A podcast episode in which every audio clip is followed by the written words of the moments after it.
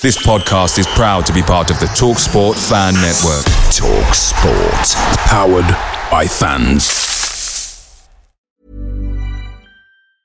Many of us have those stubborn pounds that seem impossible to lose, no matter how good we eat or how hard we work out. My solution is PlushCare. PlushCare is a leading telehealth provider with doctors who are there for you day and night to partner with you in your weight loss journey. They can prescribe FDA-approved weight loss medications like Wegovy and Zepbound for those who qualify. Plus, they accept most insurance plans. To get started, visit plushcare.com slash weight loss. That's plushcare.com slash weight loss.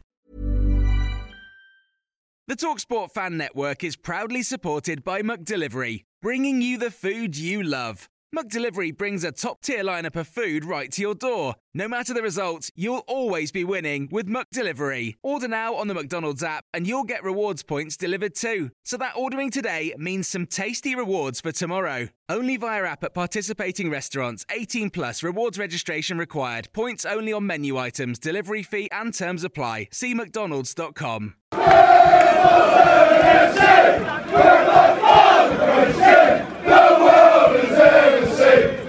Hello, Happy New Year. Welcome to the sixth episode of the Wombles Had a Dream podcast.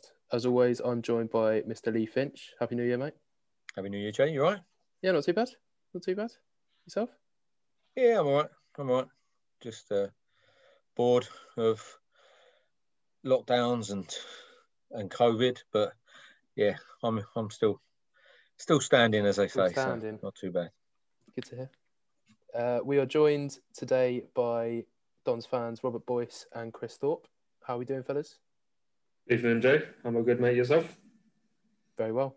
Very well. All right, boys. Good to be here. How you all doing? Yeah, Very not well. bad. Not bad, Chris. Too good. Uh, we should probably start by discussing the controversy of the last week or so surrounding COVID, uh, our game against Lincoln, our postponed game uh, against Wigan. Uh, it's a bit of a joke, isn't it? Uh, what do you think? Yeah, I'll start. So I think, yeah, I think it's just a joke now. How one team can get postponed uh, a week after they've had tests or a couple of days after, and we've we we tried to get the Lincoln game postponed with COVID positive COVID tests, I believe, and got told no, and then we're going to now postpone the game. We tried again. Sunderland they wanted to get the postponed game against us, but that didn't go ahead, and we were happy for that. It's like if we're playing Lincoln, who have positive positive COVID test in their manager, and we've also got positive COVID tests as well. How, how I don't get how you can play the game uh, because then they're going to go back up, and you don't know who's who's getting it, and it's just getting ridiculous. For me, I think a circuit breaker needs to come in uh, for the rest of the month till the end of January. Maybe extend the season if you can, uh, because they say that top level football championship above they can afford mass testing. But I don't think a lot of teams in League One and League Two can afford the mass testing. So it's just getting a bit ridiculous now. Uh, I agree that it's become a bit of a mess. Um, with postponing the season or postponing to end of January is things will go into the summer, and we saw what happened with players out of contract. I mean, for example, Lyle Taylor at Charlton. You know, what's to say, for example, Joe Pigott wouldn't do the same. Um, just to give an example of a player. Um, you know, it's a bit, it is a complete mess. There's so many games going down in League One at the moment. Um, I did see Gary Neville and Jack Grealish both tweet about having a circuit breaker, but they said that there's no point in having a circuit breaker because they'll still have to go into training, you know, four or five times a week. So they see it as pointless, which I can see that ar- argument for. But there just seems to be no consistency from the EFL at the moment. I mean, I don't even know the rules for getting a game cancelled. Is it seven players you need to have out, or do we know? Well, I, I did a bit of research and I couldn't find the EFL, but the Premier League rules state that um, a game can only be postponed if a team has uh, 14 or less registered first team players available. Um, I don't know if that's across the whole of the EFL, and obviously this, this these rules were written pre-COVID. Um, so if for whatever reason a team had less than 14 players available, they would be able to postpone the game. Um, I, th- I don't know if it's a case by case basis. If it is, there seems to be no consistency. Yeah, just going on to what you mentioned there. Um, the youngsters that we had on the bench, they've been registered as our first team players since the start of the season, since before you know the regulations, as you as you spoke about, came in, Jamie. So for people saying, "Oh, you know, I don't know how we managed to play," we were meant to have loads of players out. The players we had on the bench weren't players we just brought in for this game. They were always part of the first team squad. Obviously, they were out on loan, but they were part of the first team squad. So obviously, the EFL's looked at that, looked at the list that they've had since the start of the season, and gone, "Oh, you know, they're just using the squad that they've got available to them. So why should we call it off for them if they've got enough players?" But yeah, like like all of you boys have already said, there's there's no consistency because it was I think it was the uh, Colchester Tranmere game got called off like on the same day of the match. Like how can they call it off with that short notice? And the same thing happened at Oxford earlier in the season. They had a game called off on the day. So I don't, I don't know where the kind of cut off point for it is. Like imagine if like I know I know obviously it should have been called off, but when we travelled to Sunderland and um, we ended up playing that match, you know, why would it have had to have been called off on that day for us to go all the way up there and then for them to call it off? Why wasn't it called off, you know, a couple of days in advance? Like, it's really strange. Um, but apparently now there's going to be like mandatory tests for all the EFL clubs because um, an article I read, it costs like 10 grand a week for each EFL club to, to fork out. And that's a lot of money for, you know, even some of the bigger clubs, let alone us. So, yeah, the sooner they get some more consistency, the better. See, this thing, this is where the EFL are letting themselves down. I think is there's no regulations in place. They've got no rules. It's it's just on a whim. Sometimes it's like one game can be called off, the other game no one knows where they stands with it. Uh, the game you were talking about, that Tranmere game, that was two hours before the game, I think, was and it mm. was cancelled. Uh, see, the, the game we made such a big deal about the game against Lincoln is when we put the team out. I thought actually, why are we kicking off such a big fuss? It was actually a decent side that we had out okay, we had a few youth team players on the on the bench, which again, Zach Robinson's not really a youth team anymore. He's, he's part of our first team. The other couple, yeah, uh, they they probably wouldn't get near our first team at the moment. But I thought, why are we we're making this big? Like I thought we were going to have three or four youth team players in the first team, actually in that first that eleven, the way we were going on about it. But we didn't, and it was like that's a that's a good team. So why are we looking to get it cancelled when we can possibly go and win points at the moment? I feel, I feel it's not just about um, pl- playing the game of football d- dependent on whether we've got a strong side or not. It's the safety of these players and the, the officials, uh, the managers, etc. If, you, if you've got um, numerous COVID positive COVID cases in your camp, that's not fair on all the other people that are going to be at the game. Do you know what I mean? Um, it's risking the safety of everyone. It does seem crazy to me at the moment. I mean, even in the Premier League, we're seeing games cancelled on the same day. For example, Tottenham versus Fulham went down a few hours before, so even they seem to be, you know, up in the air. Um, Accrington Stanley, I was going to move on to Accrington Stanley. I was going to say they've got to play a game every four days until the end of the season. Yeah. You know, you introduce a circuit breaker or you postpone the season, postpone things to end of Jan. You know, they're probably playing a game every two days. Um, I mean, the whole thing has just become a bit of a shambles, but I don't know what the EFL are really going to do. I mean, do we end up looking at the points per game thing further down the line if this continues to rise? You know, do they call the season off? Do we go into the summer? No one knows, do they? And, that's the thing. Like we're uh, sorry, Chris just said about 10, 10 grand a week. It's going to cost to to do testing. Who's paying for that? Is it the clubs are going to have to pay for that? Because it's fine if you're say a Peterborough or someone like that who've got funds behind them, but for ourselves, Hackney, Rochdale, we, we we struggle already financially let alone mass testing on a level that's going to cost us fortunes to a thing. And obviously, we've just gone into a lockdown now, uh, but it says, see, we might be called off now. We might not be able to play football anymore because it says elite football only. Well, if you've been watching Wimbledon lately, then you we, we're not going to be playing, are we? Really? Because that's that's one thing. We'll, we'll probably yeah. be cancelled now because only elite footballers are going to be allowed to pl- carry on. So how long have you been waiting to say that one? yeah, that's, a joke I'd lined up, mate. Good joke to be fair, because you look at us as we'll go on to later. Yeah. Yeah. I, I was gutted um, the Wigan game was called off because obviously, one, I'd, I'd already got the programme ready, so that was annoying. and uh, and secondly, it was a good chance for us to bounce back against a, a team below us. But um, yeah, no, I can't believe it. It must be the first time that there's been one game in a season that's been rearranged twice. Um, so obviously it already already been rearranged once before, and now this. So God knows when we're going to play it. I think I saw someone say it might be in February, so it could be another midweek game. Who knows? So my thing with games being called off as well is like now during the January transfer window as well is how many teams are going to be looking and thinking right let's get a game called off because of COVID reasons, uh, but we we haven't got that player over the line yet. He hasn't signed that contract, or we've got him coming in on loan, which is going to boost our first team uh, and make us significantly better for a game against Wimbledon. Then say, oh, we have got four or five players out with COVID. We could use our whole first team, but possibly get beat uh, but we don't want that with the with huge points at stake. And it's like, who, who really going to be using it? Because, you know, I, like if I worked in retail over Christmas, I would have been going, oh, I've got no taste and smell. I'm off for two weeks for Christmas then. So teams are going to be using it as excuses as well. Do you, do you think teams will get away with that? Well, Chris will know more than I will about it being so close with the club as well. He, he will know if like because obviously I can, I can see clubs doing that. From from from what from from our scenario, we we seem to have a pretty good case for having our game called off. I know it wasn't.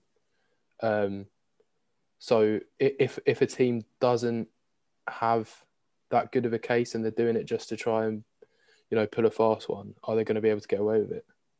Impossible to say, really. Um, I think I think it would be it could be possible, but at the same time, you know, what are they kind of getting out of that? Say if you're a team in really good form, but then you've got a couple of players who, you know, you've got one or two players who, who, who have COVID, especially if your game's being shown on TV. Like, just an example. So Lincoln versus Peterborough's coming up. That's on Sky. Obviously, each those two clubs will get some TV money from that. Say one of them was just like, oh yeah, let's try and get it called off. You know, there wouldn't be any benefit from that. They've missed out on that TV money and when it's rearranged, they wouldn't put it on TV necessarily.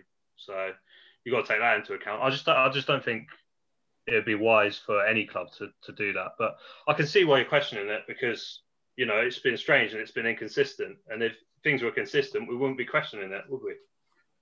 Well, that's again Brentford the other day. I think they got called off quite late because they couldn't get the test done in time. Yeah. It's like their game was called off and they didn't even have any positive tests, or well, you don't know if they're going to have positive tests because they mm. didn't do any tests. So that was the excuse at that time is that they didn't have enough time to do the tests. And, and it's just coming back to that testing, testing, testing. Mm. But who's paying for League One and League Two teams to test constantly? Uh, which I don't think uh, we can afford to do that all the time. And where do we go now with a full lockdown in place? Is how do we, how, how when when will the season finish if there's games called off? This ain't getting better until March or April at least. COVID situation mm. when the vaccinations are, are, rolled out across the country. But no one knows when this is going to end, unfortunately, at the moment. And, and football, I think, needs to take a little backward step for a, month. And I, boys, to go back to your point regards to uh, training, but they'll be training in their kind of bubble. So they won't be traveling up and down the country to play matches. They'll be just training in one centre kind of thing. So we train over uh, near Kingston. So, but yeah, it'd be that bubble is the only they won't be going up to Lincoln, Sunderland, etc. It's such an interesting debate because um, you know us as fans have obviously haven't been to a great a game as a collective this season, and the longer we're kind of kept out and the more games that get postponed, it's even more frustrating because you know you kind of get yourself into that unwanted routine of oh yeah, I've got to watch the game again on iFollow. Obviously, it's not as good as it could be, as we know. But you're kind of in that routine, and it's your one thing that you're kind of looking forward to as a, as a break from all of this lockdown and, and staying indoors. And obviously, some people get to go to work, but some people have to stay at home and work. And the one thing they look forward to is, you know, maybe watching Wimbledon and iFollow. Yeah, we might not win every week, but at least you've got that one thing, and then you've got these games being postponed. It's, it just makes things even worse.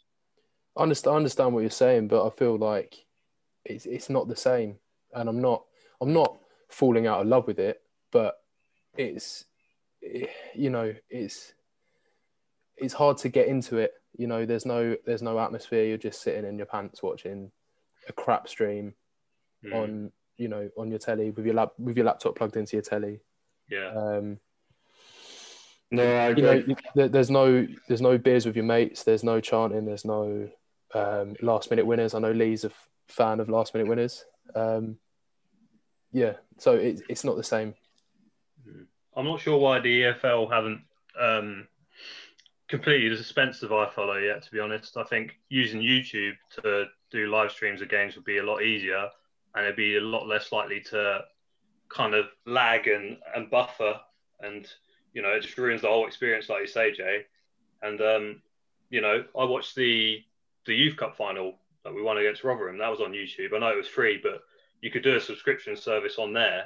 People pay to watch it on YouTube, and you're going to get a much better service because you know YouTube's been running for years. It's one of the most successful streaming websites in in the world, and what's stopping the EFL from using it? They've got their own accounts on there. It's you know it doesn't take a rocket scientist to to work it out that it's that iFollow isn't working, and a lot of people are unhappy with it. They probably get complaints every weekend. So I, yeah, I just I'm with Jamie on this. But my love for football and for Wimbledon, not Wimbledon, obviously, my love will always be there for Wimbledon. But watching us at the moment is painful. Watching the interviews after the game, painful. Uh, I know a load of my mates just don't even watch the games now. They, they, they if they're doing something else or something else comes up, they're not watching it because for again for me it was about meeting up with my mates, having drinks, having a laugh, getting the piss taken out of myself, taking the piss out of them. Uh, just missing the whole thing, missing away games like mad at the moment, and I just bring myself to turn on iFollow and watch Terrell Thomas or Paul Kay just play absolute dog shit, and that's why I think a circuit breaker might be good because I just don't have to watch it anymore. I get an excuse not to. Uh, and people are saying like mental health reasons, like football's good to have on, but not watching Wimbledon. Not if you're a Wimbledon fan, yeah. It's it's worse for your mental health. And as I said, I, I put a post out the other day about it, and on Twitter, a little tweet on the Wombles Had a Dream Twitter page, and a lot of people were agreeing with me that it's the, the love's not going for Wimbledon. Obviously, it never will. But just at the moment, it's just boring. It's just a There's not game. that- there's not that connection, is there? You know, watching Mm. home in front of TV, there's just not that connection. We ain't even really got to see the new players ever we've signed. I mean, normally when you're at the ground, you build up a connection, but the whole thing just seems soulless to me. I mean, iFollow's not that great. I think um, Radio Wimbledon commentating, you know, because it's obviously for the radio, doesn't work. You got the social crew puns every single week. I just think the whole production value is not that great watching it. I mean, for me personally, I normally switch to the away commentary on mute. But can't. the football's that the football's you know The away commentary is even worse. Oh God, some of them biased. just going, oh yeah, it's going up to uh, going up to win a header. I thought, oh God, me out, mate. It makes it more entertaining listening to Yeah. But I, I, it's the interviews after the game at the moment as well. I just think ask them some serious questions. Ask them why why are we playing three five two all the time? Like again, this is it's just stuff that uh, we're going to go on over later formations and stuff like that. But the interviews after the game is just like there's no probing questions. It's like what will we do to improve? Oh, the stadium's nice. What would you say to the fans if they were here? It's like drop me out. You know what? I've not watched any of the pre-match or post-match interviews this season. I don't think. I think I used to watch them all the time, but you can kind of, you know, you can kind of copy and paste one of Glyn's interviews, same questions, same answers. You know, if I if I had my eyes shut, I'd, you know, the same interview would be for any game. Um, so I do think they need to look at that, at changing the questions, or you know, they just play it too safe for my liking. But um, but yeah, No, I totally agree. Shall we move on? Yeah, Yeah, well, it's Yeah. a good time to move on because we were kind of discussing a little bit of it there. So,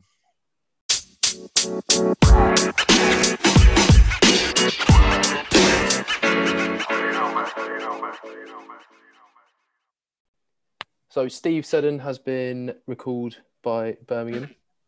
Uh, could give a bit of an opportunity to some of our other players, our other left backs. What do you reckon? yeah, I'm not too upset that Seddon's gone. Uh, I thought he was atrocious for us this season. Uh, totally different player from the one that we saw last season when he was with us. Uh, I, I, I don't know if he had a something in his contract that says he or on his loan move that he had to play. Uh, because I thought sometimes he was awful and he was still starting games ahead of Nesta and again Osew is he is he injured or because he, he played really well against Arsenal and then he's gone again he's not been seen since uh, and I think it's we've got two good left backs who I think good enough for League One good enough for the team that we've got at the moment. So yeah, I weren't too upset when Seddon has been recalled. No, I agree with you, Lee. I wasn't too upset to see him go. I mean, at the start, I thought he was a brilliant signing. And I was happy to get him through the door. I think he played well for the first two, three games. He scored some goals early for us, but lately, I feel like you know, if he got injured or if we played Nesta or Osew ahead of him, I wouldn't have been too fussed. You know, so um, yeah, I wasn't too disappointed to see him go. It seems like he's going back to Portsmouth from Twitter rumours. So um, good luck to him. You know, maybe it might work out better for him there. But I agree, the second stint was Seddon this time round just hasn't been as good. And the thing with me, I'd rather us develop our own players, you know, from Birmingham Loneys. I'd rather, you know, Nesta and Osew both get a run in a team. Although Glyn has said in uh, the London News Online that we are looking at another left left back, left sided wing back, which surprised me really. Um, I think, like you said, Ossie scored against Arsenal. He played well, but I don't know if he's injured or what's happened to him. There's no news from what I've seen from the club. Maybe Chris might know something I don't. And um, I think Nesta was out with COVID on the weekend, wasn't he? So he played Che, che Alexander there. Hmm. But I think when Nesta's played, um, I think he's played well. Yeah, no, I was, I was just going to say about Osew. Um, Glyn said in a recent update that he's picked up an injury. He didn't kind of break down what the nature of that injury is, but I'm just assuming it's a muscular injury because that's usually what a lot a lot of the younger players seem to pick up. I don't know if that's if that's for any reason, but yeah, that's what I'm just assuming. Um, with Seddon, um, yeah, not not too disappointed like you boys said because obviously we've we've got that cover. We've got we had the two players in that position anyway, and when he first came in, I was very surprised. I didn't expect it, but um, I think the from from my point of view, Glyn must have not been happy with the quality of our play at that point in the season in that position, and he thought, oh, I need to bring someone in, and you know he already knew Seddon and thought, oh yeah, I'll bring him in again. He done well last time, and yeah, he goes back um, to Birmingham. Yeah, looks like he's going to Pompey. Um, bit bit strange one there. They don't know whether they're going to be able to get him on a permanent or a loan because permanent they reckon they can't afford him, and then with the loan, Birmingham would rather he left permanently. So it looks like they've just brought him back just to make a profit on him, really. So um, yeah, good luck to him. But um, like you say, he wasn't at his best, wasn't as good as he was in his first spell, and I think he'd admit that. Um, but yeah, this is a chance for Osew to try and get back in and hopefully convince Glyn not to go into the market for a new left back because I do believe Nesta and Osew are good enough for this level, and they have proven that in the past. So fingers crossed, them two can knuckle down. See, I said at the start uh, season, I said I think I said it on here before that when Seddon become available, you have to go get a player like that, even if you have Nesta and Osew. I understand what uh, Boyce saying with regards to our own players, but when a when a Seddon became available, everyone was buzzing for it. But it just hasn't worked out for him as well as it had before. Maybe he was hoping to go to Portsmouth in the summer, uh, and we we we found out he was available and thought, right, yeah, we know what player we're getting, and he just he just wasn't up for it as much as he was the first year because when he came to us, we did have some characters around the team as well back then with Wordsworth, Waggies and stuff, and he probably fitted in a lot better then than he did did now. Uh, we've said and going back, I was hoping that we'd get rid of this three five two, uh, and then against Lincoln we set up again three five two, and we just don't have the centre backs to play three five two for me. Uh, Soccer I thought was his best game on Saturday against Lincoln. That challenge he made. that made. tackle was unbelievable. It was unreal. It was Chris Perry-esque, as someone pointed out on Twitter the other week. Lee, I've got a question for you. If we move away from 352, what would you like to see? Uh, 451. Go with 451. I'd, I'd go. We've got Nesta who can go left back or Osew can go left back. You can move either one of them into a left left wing position as well. Heneghan again, has he got COVID again? He was out Saturday. He's, he's a bit in and out of the team at the moment. So Chris is shaking his head. So I'm guessing he had COVID. So that, that's unfortunate. I think so, yeah. No idea what's going on with Will at the moment. Is he going going or is he staying or is he wanted? I'd like to see Terrell improve his form because he's he's pony at the moment. Uh, less PS5, more training. Uh, Paul K decent sometimes. Then he's absolutely shocking the next week. Uh, so I thought I thought he was playing well on um, against Lincoln until the mistake for the goal. Thought he was doing all right, Paul K. You were watching, mate. But... When I say I don't, I don't think he was like playing out of his skin, but I think like he was doing all right.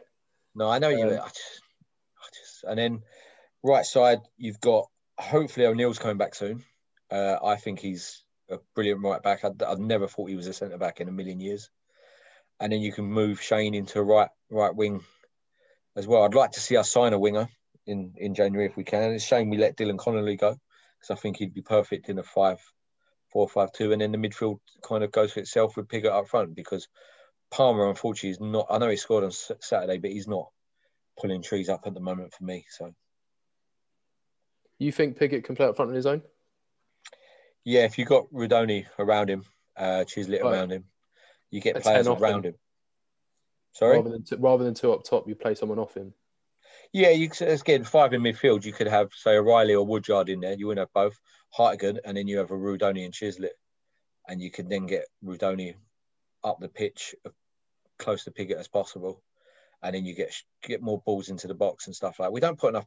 Getting Palmer comes on, and when when he does play, we don't get box balls in the box for him. The first time we've put a cross in the box, he scored with it. So maybe I'm being a bit harsh on Palmer because we're not playing to his strengths, but I just think three five two ain't working, and I don't think it works for us with our defenders. I was impressed, um, you know, even though the game finished nil nil against Barrow, I thought the system where we played a 3 4 3 with Rudoni and Longman in wide positions worked quite well. And I feel like if we were to stick with 3 4 3, we could experiment with the way the midfield's laid out to give a bit more support to the strikers or to a lone striker. Like if we went with Pigott on his own up front, I think Rudoni in that wide position you know, he's willing to take players on. And with him driving inside, it's going to give more space for Shane down the right as that right midfielder, as part of a midfield four, to get more crosses into Pigott or Palmer or whoever plays as that lone striker. And, and Longman apparently played as a left winger predominantly for Brighton under 23s. So he's perfect for that system. And then we've also got Osew, who, you know, we all know he's and he will admit this himself that he's more of an attacking player than a defensive player. He could even slot in as a left wing winger to as a backup for Longman. He was a So I do think striker at youth level. What's that? He was a striker at youth level. Also, Who's that? Osew, yeah, yeah, exactly, exactly. He was a striker at Raynes Park Vale, that's right. And then he he obviously moved into the academy and, and became a wing back as he is now. And you know he's still young. Hopefully, he'll improve the defensive side of his game, but he's more of an attacking player. And we saw that against Arsenal's under under 23 side in the in the Papa John's Trophy. Um, Yep. And then also, I'd say we look a lot better when we, we play a diamond in midfield as well because we've got that extra body in there. And I feel like playing Rudoni in a free isn't necessarily something he's used to yet. I feel like playing as in a diamond, you've got him who can just focus on the offensive side and focus on pressing with our strikers and leaving the other three back to defend in front of the, the back four.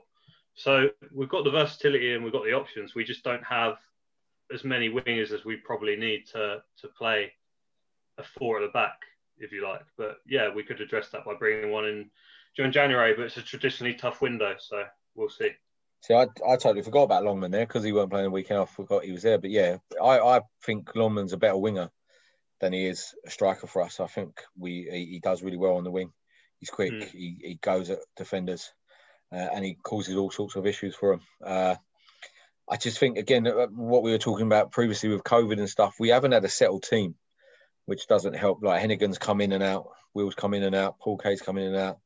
Terrell's been the only one that's been playing most games, but yeah, he's not good enough for me. Uh, yeah, it's just I, I don't know. I don't know what you think, Boise. I, I fear that if we move away from 3 5 2, we'll leak even more goals, to be honest you. I look at our centre back and I think a two centre back pairing, you know, we leak goals with three at the back. And I think to myself, you know, we've had three managers now in League One. We've played different formations in League One. You know, we had Pinnock, we had Bartram, we had Connolly. That didn't work, you know. So then we played 3 5 2 to pack the defence, pack the midfield, and go to wing backs. And I think predominantly it has worked this season. It's just that we've hit a bad patch of form now. You know, last six games, prior to these last six games, we were doing well. We were mid table, we would have taken it. I think our frustration with Glyn is he doesn't seem to have a plan B.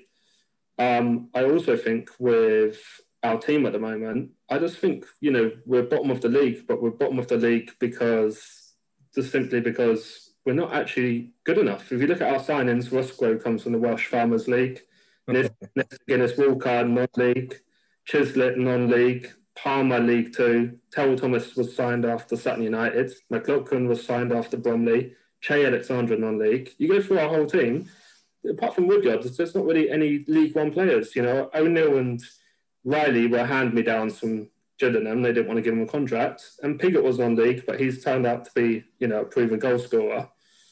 Um, so I think, you know, it just comes back to the famous word budget. I think that's what it comes back down to. You know, people don't hear that word, but not not having that at all. I'm not having that at all, boys. Not having it. Not having anything about. But look at Accrington. Look at Accrington for one. They they get players from non-league. They get players from the Manchester area who get released by Man City, Man U. They get they do all right. And I, I know it's everyone goes on about Aki and stuff. They, they have got that area where they can pick up players. But Peterborough, Peterborough, the one for me, they pick up players from non-league all the time. And Dagenham and Redbridge used to do it. I know they got relegated there and now playing non-league, but Peterborough pick up non-league players and they sell them for millions, and they, they get them cheap. And, and it's something we need to look. We need to look at these Chisletts and people like that who are little gems who are good enough for League Two. I think we just need to get something right with regards to how we play football and how we're going to decide to play football because we change it around too much uh, with regards to going long or not passing enough. Hmm. Yeah, no. What I'll say to people who complain about the budget, um, you know, we've got to where we are on the same budget. So how do you explain that? You know, we've we've had no money to spend, but we've had all these promotions. So clearly, we're doing something Yeah, I do- You know what I think, mean? I You do know I think mean? we're hitting a time- League One. I do think we're now hitting a patch in League One where we are hitting a ceiling, ceiling of our budget. You know, every season we're at the bottom half of the table. You know, I know that people will point to Accrington and point to Wycombe Wanderers, but I think every season you do get that odd team in League One and League Two which get promoted and run away. Um, that's what I, that's what I think. I'll just say as well with this season, you kind of got to write off in a sense that we're going to have to pay off the stadium loan somehow, so that's going to have an effect on things. Um, so I think you have to take that into account. Obviously, you have a certain amount of years to pay off. Uh, I think what it was termed as a bridging loan to help pay for it, but we've still got to pay that off. It's a bit like Arsenal; had to sell some of their best players. Maybe we we might have to go down that route, but obviously we've had a bit of help from the EFL and, and the Premier League during this COVID period, but I still think it's got to be taken into account that we've just moved into a new stadium, and you know that doesn't just it isn't just paid for by money that grows on trees, is it? As we know, we've we've worked hard to even raise the money ourselves to to get in there, and you know we're still going to have to pay some of that off over the next few years. Lee, you mentioned Peterborough, and Chris, obviously, you mentioned um, selling our best players. Yeah. Um, Pe- Peterborough, like you said, Lee, have uh, bought players from non-league, uh, sort of groomed them, and then sold them for millions. Um, we've got Joe Pigott, who we've signed from. We've sort of picked a gem out of non-league, turned him into a League One goal scorer, and we're probably going to let him go for nothing in the summer uh, or peanuts this month. So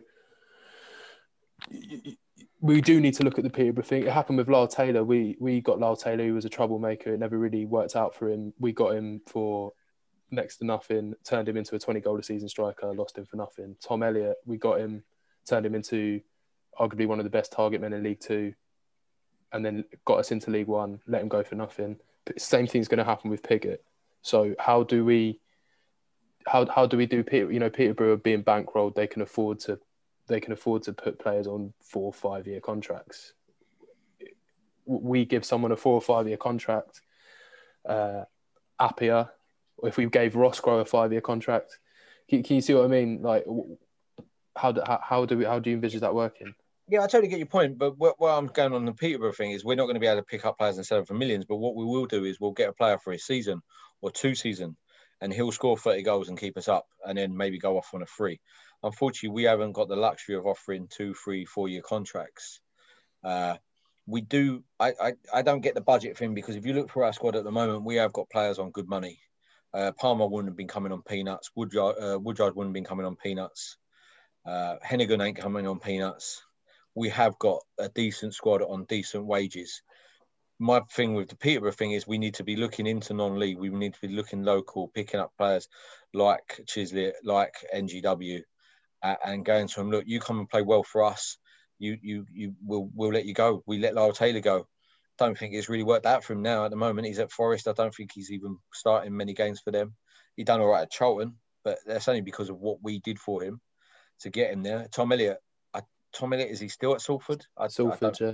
don't He's think he's playing many games again. So, do you know what I mean? People leave us all the time. Reeves was another one who who left to go on to bigger, better things. He's now playing in non Notts County in non-league. I mean, he got bad. He got injured. That's a bit Yeah, If he if he had stayed, he might have not got injured. Fair point. It's, thing, it's things like that. You, you you you. This is what I never get with footballers. If you're happy and you're earning good money, I, I understand if you're going on to go to the Premiership and stuff like that. But a lot of them, they just move sideways, and end up going. Well, actually, I, I really enjoyed my time at Wimbledon. Do you know what I mean? I was earning good money. I was injury free. I was I was playing well. And and the thing, I'll, I'll go back. So this is going to go back off. Roscrow hasn't been given a chance.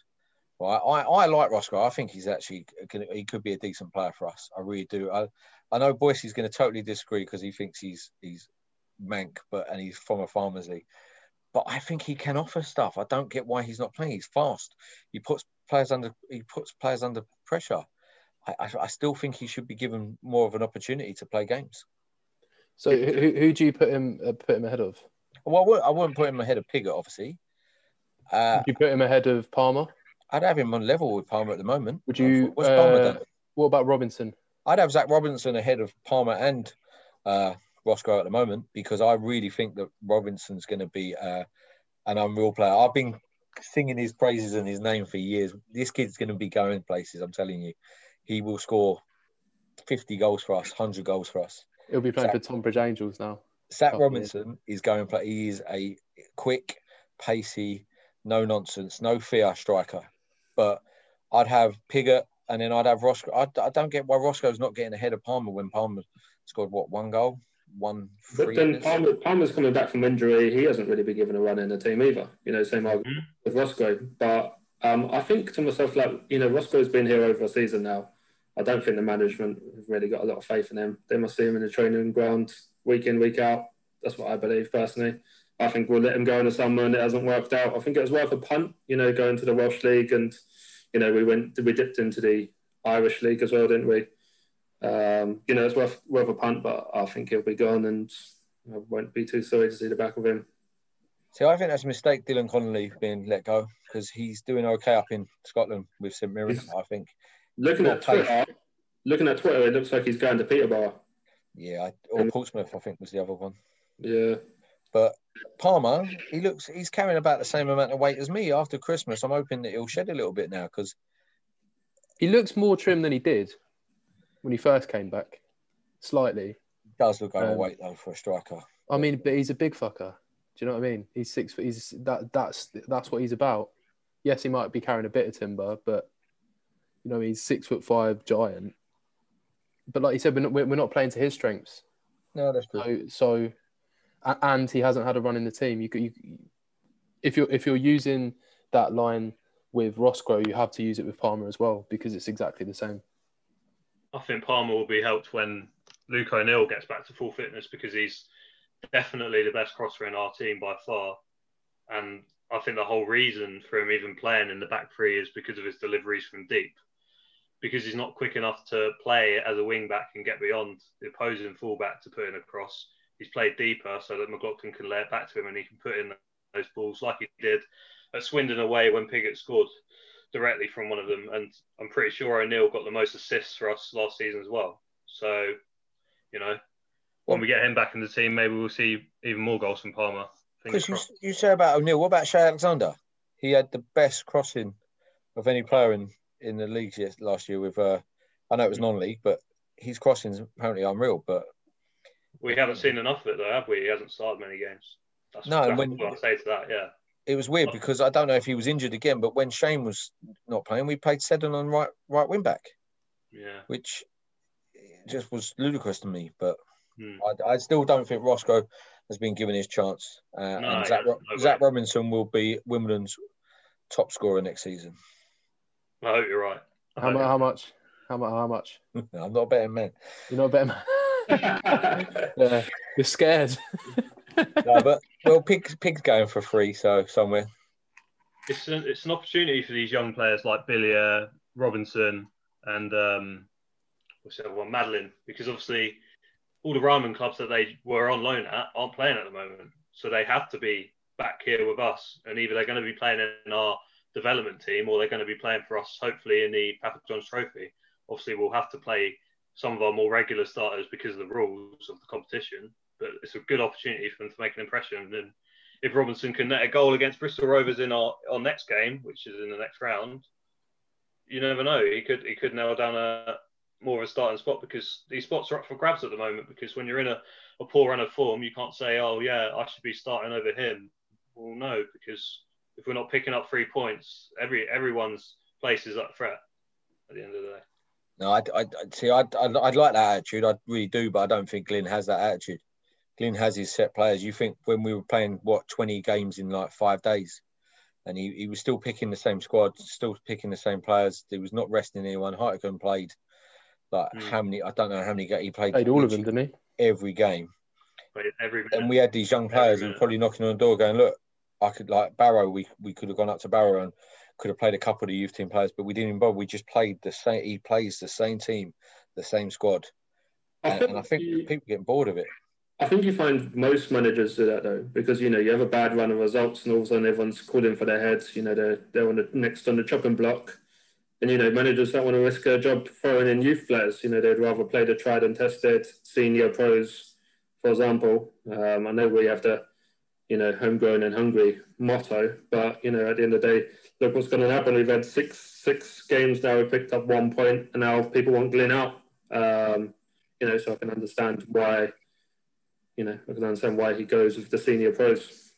I get that, boys. But a woman, and you pretty much got a job for life if you come in. You literally have to do something really bad. It's like me and my mates were saying the other day. Like again, people were talking about Glyn possibly leaving or getting sacked. We're not going to sack Glyn Hodges. Uh, he has to have a disastrous uh, run of games to even think about leaving or getting sacked. So any manager looking, it, it must be. It's got to be one of the best jobs to get. Lovely new stadium, not a bad squad, and you're not going to get sacked if it turns really sour. I think my argument would be, did we really, you know, what was what were people's targets in their heads before this season? I know my target was a mid-table finish in the first season in the new stadium. I wasn't expecting any more than that, and that's me being 100% honest. And when you look at the points we've got, we're more, we've had more points. We had a better start to a League One season than we've ever had. So that is improvement. Okay, yeah, the league position isn't what we want, but we are improving we just got to find that consistency again that we had at the start of last season. And I don't think this instruction's hel- helping us at all. Like I said earlier, the, the Wigan game would have come at a good time for us to bounce back. Um, but no, like my my argument to people who, who, who are calling for Glyn's head, you know, what what was your target before the season? Did you really expect us to be doing any better than this? I mean, It's during, I- I during COVID and having, you know, you've got the bonds to pay back over the years, you've got the bridging loan to pay back, you know, you've got, we've got got COVID going on at the moment. My target was just, you know, avoid relegation, you know, Twentieth place, yeah. Yeah, 20th place, and that's where we are. You know, we're, we're, we're at the bottom of the budget table. That's it. I know people don't like that word. Um, and I think to myself, you know, we've tried three different managers in League One now. And previously to Glyn or Wally coming in, when you look at the managers we had a choice of, it was Russell Slade, Shaun Derry, or Kevin Nolan. None of them inspire me. So people calling for Glyn's head, uh, well, you know, who else is going to take the job? You know, all we're going to get is another Wimbledon man who loves the club and will do it for peanuts because you're not going to attract any of the top managers. Jason Euell. See, see, my thing at the- start of the season, I'll come back to that in a minute, Jay. But at the start of the season, my, my my target was to stay up, obviously. But then when we started so well and we were flying, and we not, I'm not, I weren't going, oh yeah, we need playoffs or something. I'm thinking, right, mid-table finish is going to be quite nice now. We're playing some very attractive football, but it's just going downhill, and it's going downhill fast. We're, we're like literally what two points above relegation now, and, and we are really struggling to find form. Our players are just not performing like we'd want them to. And I just think we have to, our expectations do change during the season. And I, I, I'm not on the Glyn out train at the moment. But if we had played Wigan and we lost that game against Wigan, I, I possibly would have been on board. I probably would have been boarding because some of the football at the moment is awful. Going back to your point, Boise, Boise with regards to last time, but there's a factor at the moment, COVID. There are managers out of work at the moment who are not getting employed because COVID. They're not earning money. So we would be an attractive proposition to them. And then you've got people like Jason Euell who are doing really well at Charlton under 23s who might apply for the job now as well after he's had a year or two at that job. Yeah, I, I don't think um, I'm a bit like you, Lee. I don't think I'm Glyn out yet. But if things don't start to turn, I don't think it would take too long.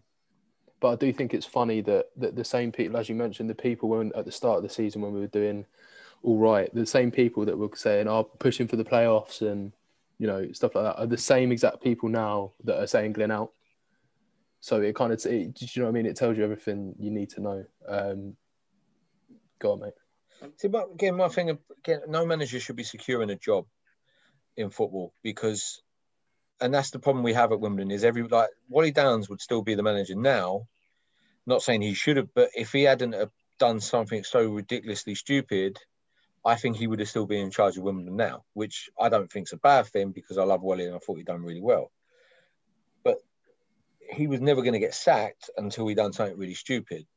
Neil Ardley had to had to go in the end because he took us so far and it was appalling. But as I said, we started off so well. How far do we need to drop and go and keep going down the league before we say actually something's not right here or something's up? Like Pig didn't look on it again on Saturday, and what do we do? I think personally we're knee jerking and overreacting. I mean, if you look at the Lincoln game, we had a lot of players out for injury, COVID, and if it wasn't for a PK mistake, we draw that one all, and everyone goes home happy. You know, top of the league with you know the COVID people calling for the game off. Prior to that, we played Oxford. Credit to Glyn, he changed formation to four three three, and their keeper ended up being man of the match. Um, so I think you know, I think I think people are overreacting and being a bit harsh. We've we've had a bit of a bad run of form and things ain't going for us. But I think give it a bit of time, you know, and I think things will turn around. I think I think that team was good enough to beat Lincoln. I'm not going to lie. Um, no, Lincoln. You know, we just need to cut out these individual errors, and um, there's no reason why we can't back, get back to the sort of form that we were shown earlier in the season. It's the home form that's that's letting us down at the moment. It's not really the away form. Our away form's been really good it's literally the home form. I don't know if it's because we've changed venues a lot. Obviously, we had QPR, and now we're at the new ground. But to get a few more wins under our belts at, at Plough Lane would, would really help us to, to sort of settle there. I feel we've only got one league win there so far. Obviously, we had the, the win against Arsenal, um, against their, you know, most most of their youth side. I, I, would expect us to beat them, to be honest. I would say it was uh, um, Martinelli. Yeah. They had that four million pound defender, Chris. They're a good side, Arsenal. Uh, yeah, I know. Oh yeah, no, I know they played good football, but at the end of the day, they, they didn't create many chances, did they? And we were in control of the game, and we haven't won too many games comfortably this season, like in that manner. Um, but yeah, just just going back to it, I just I just think we, we could have beaten Lincoln, and we shouldn't look for excuses like that. But at the same time, we shouldn't jump down Glyn's throat because, like you say, we've had a little bit of a blip, Robert. So yeah. But support, we, just, just support him really, and you know, we can get back to where we were at the start of the season. We don't become a bad team after a few results. That's what I'll say. Are we being knee jerk because we are watching a lot more on TV? So you're watching more of the game. You're watching the mistakes easier. When you're in the ground, you, you, are seeing things differently. A few people have had a few beers. You've got people chatting to you. You're not watching it at 100%. When you're sitting at home and you're what you're literally watching that whole game, there's no distractions kind of thing going around you. You're seeing things a lot mm-hmm. differently. And is that why we are being maybe overcritical on some of the players and some of the some also, of the management thing. I also think we might be being overcritical because of the current climate. You know, everyone's fed up. Everyone's sat indoors. You know, we're all watching iFollow. You know, the mood is quite depressed across the nation. You know, so that might be another reason why we're being overly critical. Like yeah, said, you know, Lincoln are top of the league. They've put nine goals past their last two opponents. I think you know if we walked away with a one or draw, everyone would have went home happy, and we wouldn't be having this discussion. To be honest with you. Yeah, no, no, hmm. that's a good point. To be fair, yeah. I, I think also if if Glyn was to go, he'd have to go pretty sharpish because there's no point sacking a manager in February. Um, and get getting getting someone else in who then can't strengthen the squad or get the sort of players that he wants in. Uh, yes, there's always that um, new manager bounce that people talk about, but if if the players aren't good enough, then yeah, I did I did you know it's sacking season round about now, isn't it? A lot of man- Joey Barton's gone. Um, even, even if we get a manager in now, I mean, do we have, even have any budget to spend? I mean, we're, we might get, we're looking at a lone left back. You know, Day we've missed out on. He's gone Bristol Rovers. Seddon's gone to Portsmouth probably because you know they're offering to pay more money.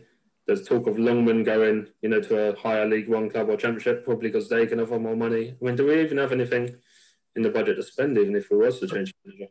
You're saying like we, we can't set a manager in February, but then we've got someone who's at the club already that could stick in, could come in as manager straight away, and that's Nick Daws. He was he done a really good job at Scunthorpe when he was manager. He's put together all the uh, the transfer stuff and the scouting network. He he he he could step in straight away if we wanted to. Not saying again we should. but he's him, but but he, what's he doing now then? he's assistant manager. It's a totally Yeah, different so- job than being a manager. You you've seen that with people like uh, Atkins when he was he was a, a physio and then he stepped in and become quite a good manager. Uh, he he he done a great job at Scunthorpe when he was manager at Scunthorpe. Uh, But, but but surely, what- surely, surely, um, if he was that good as an assistant, like even as an assistant manager, like, do, do you understand what I'm trying to say? Like, yeah, but he, obvi- he wasn't meant to be our assistant manager. It was meant to be Wally Downes and Glyn Hodges, and he came in to do set up the scouting network. It was only because when Wally Wally left that he then got offered the job as assistant manager because he knew so much about football and everything that he'd set up for the club. I Uh, don't know. could always bring Simon Bassey back. I don't know. love About, Bassey, right? I don't know about Nick Daws. I'd rather have Mark Robinson if you're going to recruit within personally Mark, yeah, over Nick Daws if that's the route you're going to go down. I love Mark Robinson. I think he's absolutely fantastic for our club. I hope he, he stays forever. Everything that he's done. Uh, but yeah, it, it's it's a, it's a hard one because again, how how how how low can we keep falling? As I said, we're we're just above the relegation zone now, and we're struggling for goals, uh, and we're conceding for fun. Uh, it's not fun to watch at the moment.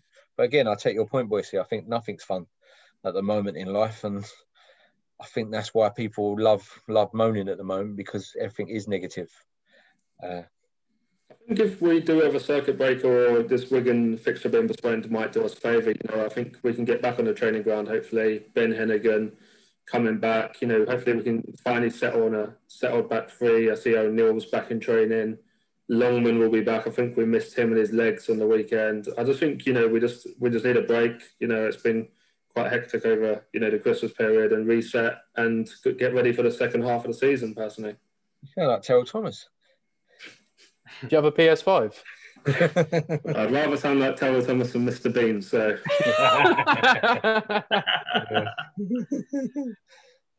I was just going to say, um, obviously, with the Bristol game, I think we should just go for it. That's our next fixture, obviously in the in the in the Patterns Trophy or whatever it's called now, whatever ridiculous name they've they sponsored it this season. They haven't got that one first.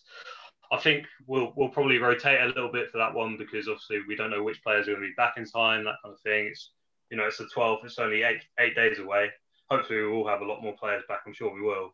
And then I was going to say about the Sunderland game. I watched them at the weekend against Northampton. I was at the game, and they didn't look like they had anything going for them. They've got Lee Johnson in, who's you know he's a championship manager. Really, it's it's kind of mad that they've even got him, and they've just had a takeover. But if we were if we were playing Sunderland tomorrow, I would have I would have fancied our chances because they were blunt up front. They had Charlie Wyke up top, who obviously we had before.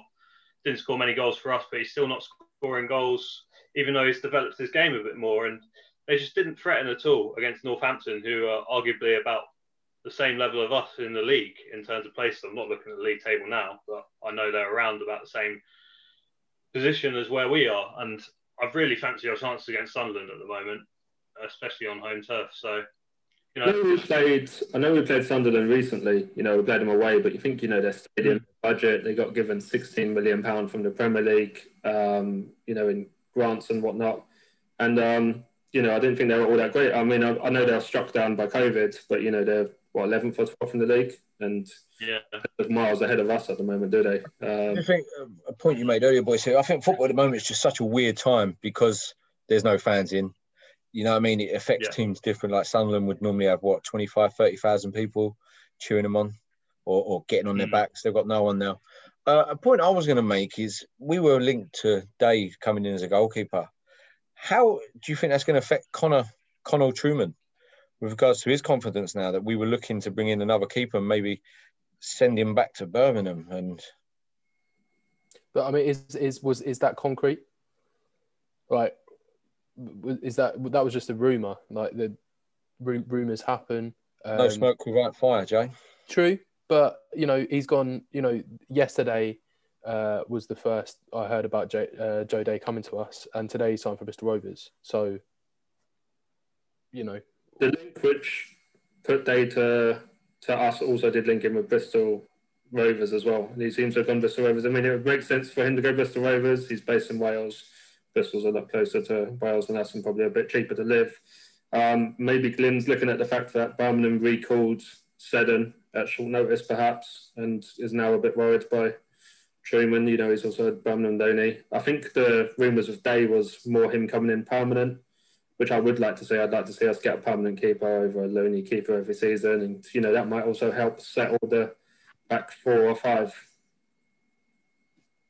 What I'd say about Trueman is, you know, he's mid twenties now, and he stayed at Birmingham for that long. He clearly has a lot of faith in his own ability, and clearly they have faith in his ability.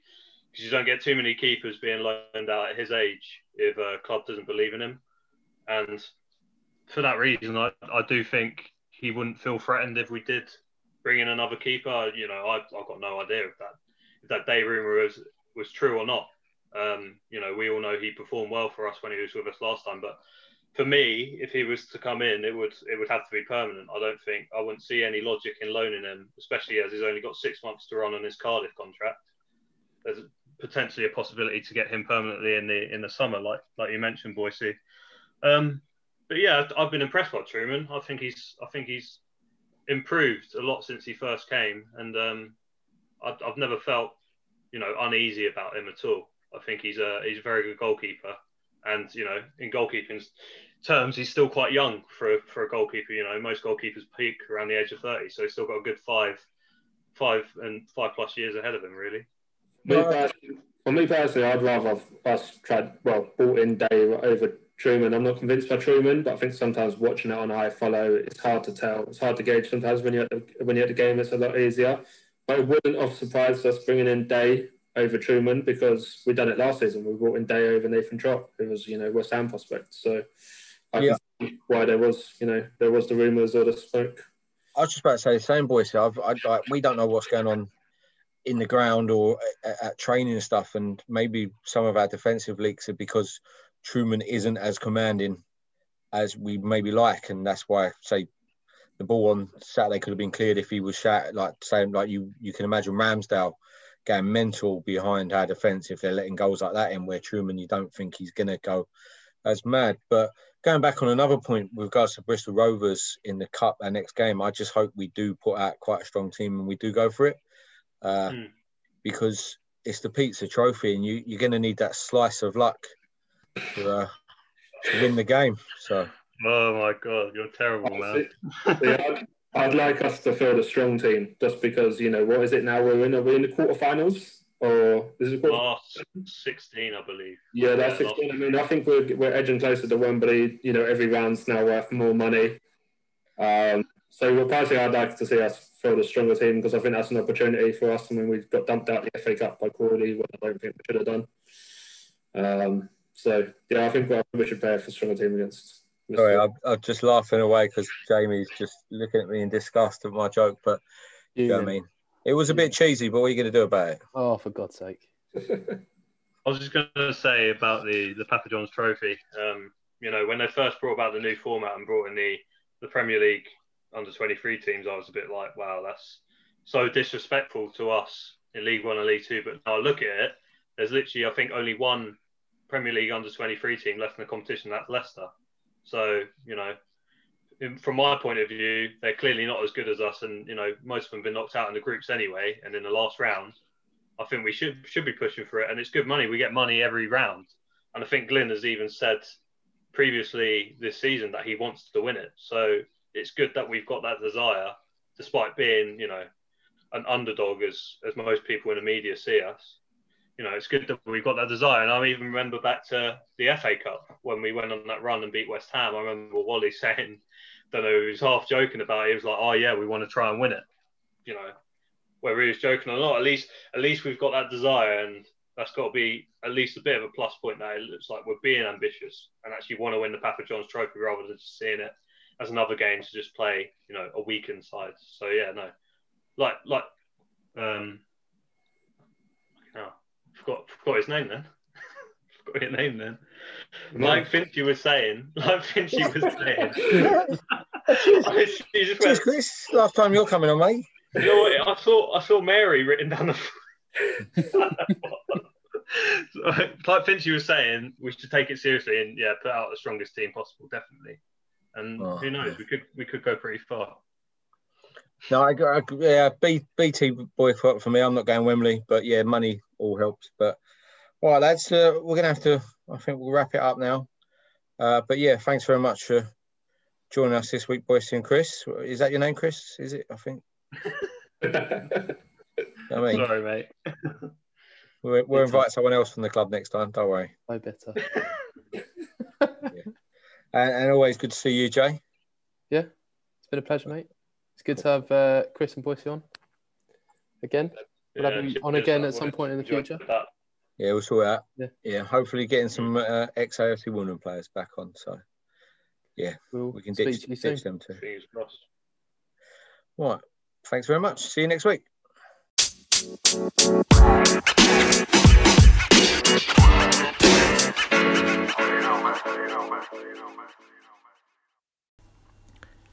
Thank you for listening to the Wombles Had a Dream podcast. If you would like to contact us, you can do so by Twitter at Wombles Dream or via Facebook at the Wombles Had a Dream.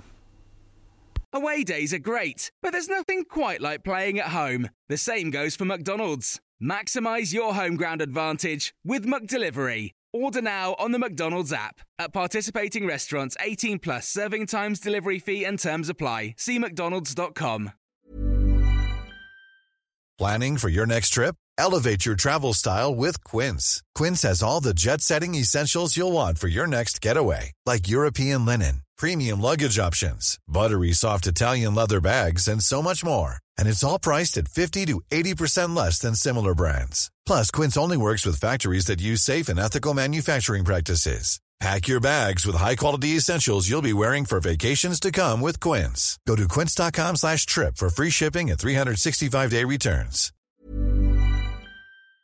This podcast is proud to be part of the TalkSport Fan Network. TalkSport. Powered by fans.